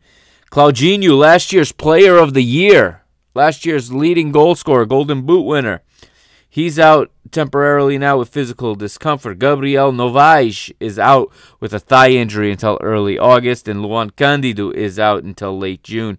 Also, Weverton was expected to be out, but he, as we said, he got the start in this one, so he was he's on his way back. So for Flamengo on the other side, the Mengão would line up for Rogerio Ceni in the same 4-2-3-1 formation.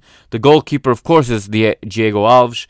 Whenever he's fit, he's the goalkeeper. Across the back, the right back is Matheuzinho. The the center back pairing is none other than Rodrigo Caio and Willian Arão. It's the same as it always is for Flamengo under under Rogério Ceni, and the longtime Brazil international and former Atletico me, uh, sorry, Atletico Madrid uh, wingback Filipe Luis gets the start. Double pivot in midfield for Flamengo as well. It is the experienced Diego or Diego Ribas, if you want to use his full name, uh, former Santos Porto among other team. He's played for several teams. Long time player. He's he's been in the spotlight since he was a teenager when he broke through at Santos, along with Robinho. If you can think back that far, the two of them came through together. And he's partnered, of course, with Gerson, who all signs point to making a multi-million dollar move to Marseille once the transfer window opens in about 10 days or so but he's still playing. Uh, he's still getting the start here for Flamengo. In front of them, Vitinho on the right attacking mid, with Bruno Henrique playing as the center attacking mid, and Michael, who is also now being rumored with the big move uh, for a substantial amount of money. He gets the start as the left attacking midfielder, and the striker is Rodrigo Moniz. Muniz, excuse me. And the match gets off to a great start as the two teams take the pitch at the Maracanã. Right in the second minute, it is Rodrigo Muniz with the right footed shot from the center box, but he misses just left. Bruno Henrique gets a yellow card in the eighth minute for a foul on Raul. And then a minute later, it's Red Bull Bragantino with an, with an attempt. It's Aderlan with a left footed shot from outside the block box, but it was blocked by Rodrigo Caio keep moving forward. And in the 11th minute, it is the visitors who get on the board first. The upstarts, Red Bull Bragantino. Aderlan is the man. Right footed shot from the center of the box, top left corner. No chance for Diego Alves as he's assisted by Helinho on the play, or Júnior as we as I read him in the team sheet here in the notes. He goes by the name, also the nickname Elinho, and it is 1 0 to Red Bull Bragantino. 13th minute, it's it's Red Bull again, and it's Aderlan again, and he hits the right post this time with the right footed shot from a difficult angle on the right. He was set up by Artur Guimarães with a cross following a corner. Flamengo nearly equalized in the 14th, one minute later, though, as Rodrigo Muniz has a right footed shot from outside the box, saved in the top right corner.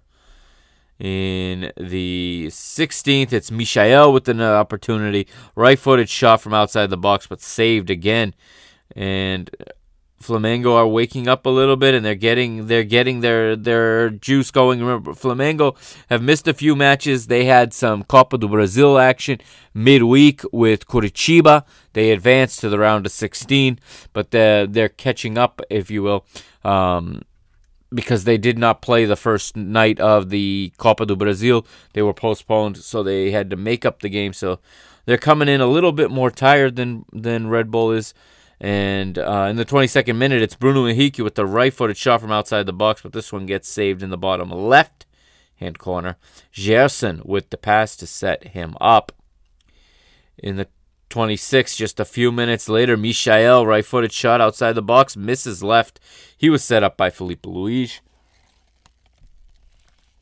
But then, just a moment later, it was it was finally uh, it, the goal finally came, I should say, and Flamengo would pull a level here. It is Rodrigo Muniz, left footed shot from the center of the box, bottom left corner. No chance for the goalkeeper, assisted by Michael, and it is 1 1, the champion's answer. Aderlan goes in the book in the 29th.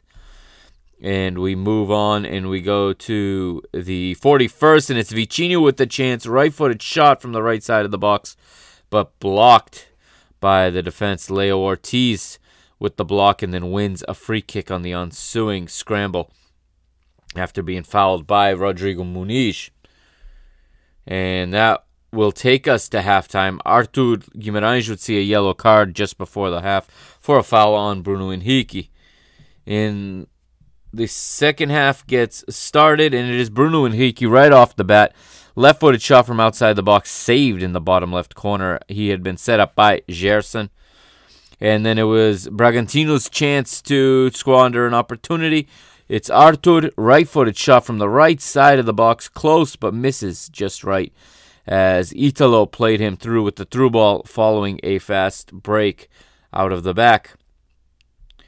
And then we would see some more action in the 59th minute. It is Rodrigo Muniz. We said his name a bunch in this in this recap. Uh, this time he's got a header from close range, saved in the center of the goal, coming off across from Michael. Rodrigo Muniz doing a good job to fill in for Gabriel Barbosa, aka Gabi Gol, who is off on international duty with Brazil, of course, at Copa America, and he's had a couple goals in Copa America and Rodrigo Muniz trying to seize the opportunity to make a an impression for himself. And he certainly would in the 63rd minute. It's him, it's him again. Rodrigo Muniz, right-footed shot from the center of the box to the top right corner, assisted by Matheuzinho. And Flamengo take the lead. The champions go ahead in the 63rd, prompting a substitution for Red Bull Bragantino. Uh, coming on is Tomas Cuello, or yeah, Tomas Cuello. Uh, he would replace Elius Júnior. And two minutes later, Artur Guimarães with another opportunity, assisted by the same Cuello, as he sends across, and Artur gets a left footed shot from the center of the box, but he puts it just over the bar. Diego misses an opportunity in the 67th, right footed shot from outside the box, but it's high and wide. One minute later, heading down, it is a, the equalizer for Red Bull Bragantino, as it is Ramires with a header from the center of the box into the bottom left hand corner, beating Diego Alves. He gets on the end of a corner, on the end of a cross from Weverson. And then a substitution for Flamengo. Rogério Ceni sends on Max Alves in place of Michael. That's in the 72nd. And another attempt blocked as Tomas Cuello again for Bragantino with an opportunity. Right footed shot from outside the box, blocked by Willian Arão. And the match is wide open now. It's 2 2. Both teams looking for the victory. Another substitution for Red Bull in the 82nd. On comes Natan, who replaces Weverson, and Krigor enters and replaces Ytalo. A double substitution there for Red Bull. And then it would go down to the closing minutes. That's right. Right when you thought the draw was a foregone conclusion. 90th plus 7. It is Krigor, the substitute, with the header from the center of the box to the high center of the goal. Artur Guimarães with the game winning assist off the cross. And Red Bull Bragantino go into the Maracanã and beat Flamengo. They beat the champions. They take three points and they assert themselves in the top of the table, in the top three spots, top four spots in the table. Moving then to Sunday's matches, Palmeiras at home at the at the Allianz Arena. They win 2 to 1 over America Mineiro. Bahia hosting Corinthians. Bahia um, held at home. It's a nil-nil draw, and Corinthians off to another slow start this season. Uh, for such a big club, you would expect you would expect their issues to be resolved a little bit sooner. They uh, they languished last season. They've had a hard uh, they didn't do well in the state championships. They didn't do well in the Copa Sudamericana, and um, they're struggling here at the start of this Brasileirão season. In the Beira Rio, in, in Rio Grande do Sul, it was Internacional 1, Ceará 1. Team I told you to watch out for Antonio Oliveira Jr.'s Athletico Paranaense, the Portuguese manager, keeps the 100% record here in round five. They beat Atlético Goianense 2 to 1. They were down a goal to nil early on off in a, in a Goianense goal by Baralhas in the 13th minute. The 43rd, Mateus made it 1 1. And then in the 71st minute, it was Christian Cardoso who comes in who comes in, the Brazilian, the 20 year old, gets on the ball, creates a nice opportunity for himself. He was assisted by Abner, and Cardoso will score to bring home all three points for Athletico Paranaense. And Fortaleza would drop points again in this one, as this time they would take on Fluminense at home. This match would finish 1 to 1 goals in this one for Fluminense scored by Paulista in the 56th, and then Hobson would draw level in the 69th on an assist from Yago Pikachu. As Pikachu ended up being the man of the match once again. This is a player who, remember this name, Pikachu, P I K A C H U. Okay, the, he is off to an absolutely flying start. He's he is getting enormously good ratings as a player um, so far this season, and he's also he's also um, been in the the team of the week a few times already, as we are closing out round five. But Fortaleza dropped two more points. Santos at home to São Paulo in the local São Paulo derby, and Santos beat the other tricolor, another team that goes by the tricolor. This one's the of the red, white, and black uh, variety. São Paulo, uh, managed of course by Hernan Crespo. They lose away to Santos and Juventude. Pick up a 1 0 victory over Sport Recife. That was the late one tonight. That finished uh, just a little while ago. Tomorrow, Monday, June the 22nd. One match in the league. It's it's at 7 p.m. Eastern time here in the United States, 8 p.m. local time in Minas Gerais. It is Atlético Mineiro taking on Chapecoense. And then you got a whole new round on Wednesday, which includes two absolutely cracking matches to look out for. Both kicking off at 6 p.m. Uh, Eastern time in the United States, 7 p.m. in Rio. Uh, the first one is at the Maracanã. It is the champions Flamengo taking on the team that has started the hottest, Fortaleza. Fortaleza, however, after the hot start, have two draws in a row. They're going to look to get back on their winning ways, but it doesn't get any easier as they visit the champions at the Maracanã. And at the same time, in Bragança Paulista, you have Red Bull Bragantino taking on the Copa America, the Copa Libertadores holders, excuse me, Palmeiras. So Red Bull versus Palmeiras also on Wednesday. All right, we will revisit the the Brasileirão perhaps on Thursday uh, because Thursday is an off day for the the Euro 2020. That's the first day with no matches, and um, possibly we will possibly uh, have an episode visiting that on Thursday, or I may record it Thursday and throw it onto a weekend episode next week, or I may just wait until next Sunday night. I'll probably just wait until next Sunday night and I'll capture round six and seven in one segment like I did tonight. I know this is a shorter form than what we normally do for the Brazilian League, but just to keep everybody up to speed and to give a little bit of extra coverage to those of you that follow the podcast, because at the end of the day, that is still the bread and butter of the Parking the Bus podcast. It is the podcast feed and not necessarily the live stream feed. All right, that's going to do it. But first, let's look at the table. So, some teams have played four matches, some have played five, some have played three. So, that all needs to be kept in, in mind. But the leaders right now, top of the table, perfect four victories from four matches, 12 points. It's Athletico Paranaense. They lead while Fortaleza and Red Bull Bragantino are second and third, respectively, with 11 points each. Palmeiras right now in fourth with 10 points, and then Atlético Mineiro and Fluminense in fifth and sixth on nine points. Bahia right now seventh with eight from five matches. Atlético Goianense has seven from four matches. Santos have seven from five matches. In 10th place, it is the champions Flamengo. They have six points from three matches, two victories, and a defeat.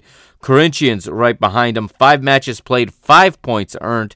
Uh, the Timão needs to be much better than that. They are a huge club, well supported, and they do not belong in 11th place, averaging just one point a match. 12th place right now, which is the final Copa Sudamericana spot for next season, belongs to Ceará. Five points also through five matches. Internacional Porto Alegre, also a massive club, runners up last year. They're also on five points from five matches, as is Juventude. Uh, they they have one win, two losses, and two draws. Sport Recife is in 15th with four points. Cuiabá 16th with two. Chapecoense in the relegation zone in 17th with two. São Paulo with two from five matches. America Mineiro, one point from five matches. And Grêmio, Grêmio are in 20th, dead last. They've only played three matches, but they have lost all three. Let's look at the leading goal scorers right now in the Brasileirão. The top goal scorer is from Fortaleza. No, sorry, he's from Bahia, and it is Gilberto with four goals. Flamengo's Rodrigo Muniz leads a, a group of players, actually three of them, with three goals. It's Rodrigo Muniz. It is the just aforementioned Yago Pikachu, who has three as well for Fortaleza, and Edenilson of Inter has three as well. And then we have a very, very long list 15 players or so with two goals. All right. Now, before we go, I will read you guys the team of the week for this week. Okay, and this is of course courtesy of SofaScore. So this is SofaScore's team of the week. Uh, this is for round five. Actually, round five has not been released yet, so it's round four's team of the week since round five just con- won't conclude actually until tomorrow night. But the round four team of the week in goal it is uh, from Fluminense, it is Marcos Felipe. The right back is Guga from Atlético Mineiro, Paulão of Cuiabá, and Rever of Atlético Mineiro are the center backs, with Egidio of Fluminense as the left back.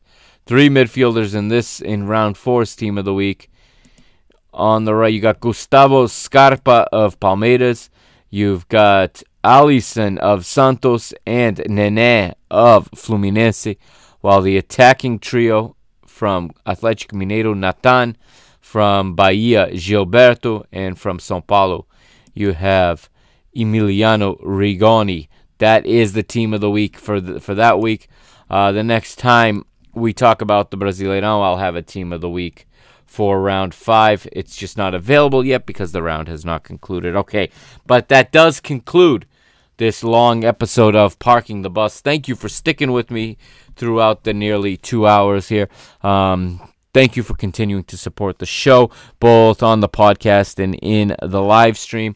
We've had some really good numbers some days, we've had some not so good numbers other days. That is the nature of covering a major tournament and accompanying a major tournament with coverage every single day not every single day is interesting to everybody, and I understand that. But again, I thank everybody for all of the support, all of the feedback. Um, obviously, I have to thank my boy Fades for coming in again tonight and and sharing the spotlight and and talking to me and giving his very valuable perspective on things. And we will have J JMP back this week as well with more of his predictions as uh, he brings you that angle.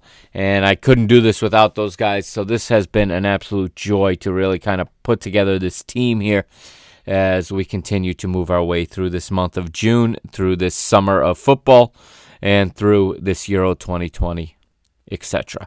All right. Thank you guys. I will see you tomorrow on another episode of the Parking the Bus podcast. This is the Mr. Mike Agustinu signing off any feedback, uh, feel free to hit me on Instagram or Twitter at PTB underscore media or to just drop me an email if you want to. The email address is ptbmedianetwork at gmail.com.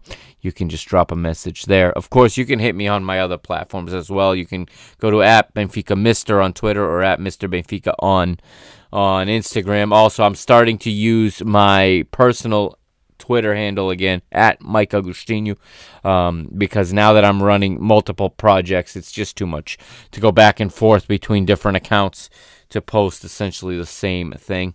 Um, so I think you're going to see over the course of the coming weeks and months me gradually start tweeting solely from the app Mike Agustinu uh, Twitter handle. I'm not sure yet, but I think that's the direction I'm going to go in. All right, see you next week. I mean, sorry, see you tomorrow night. It's getting late, as you can as you can tell, and uh, we've got more football to talk about then. All right, good night, everybody, and park that bus. Stay safe and enjoy all of the football that this time of year has to offer. And um, peace out, PTB Nation.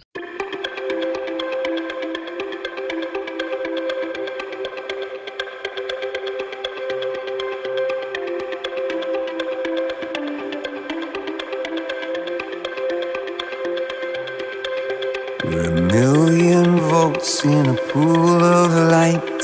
Electricity in the room tonight. Born from fire, sparks flying from the sun.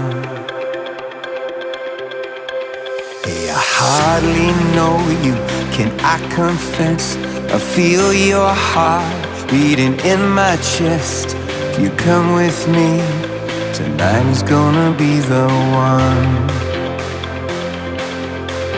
Cause you faith and no fear for the fight.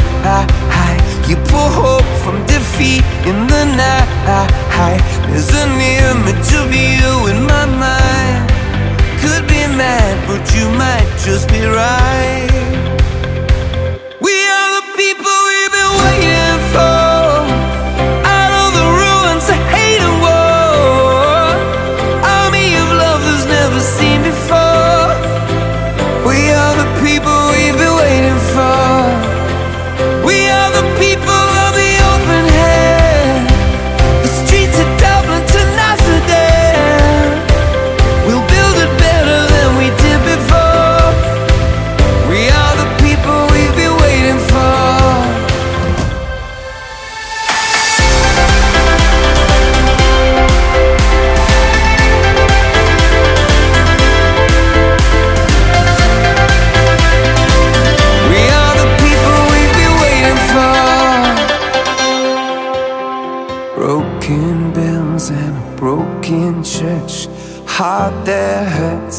heart that works from a broken place. That's where the victory's won. Cause you and no fear for the fight. You pull hope from defeat in the night. There's an image of you in my mind. Could be mad, but you might just be right.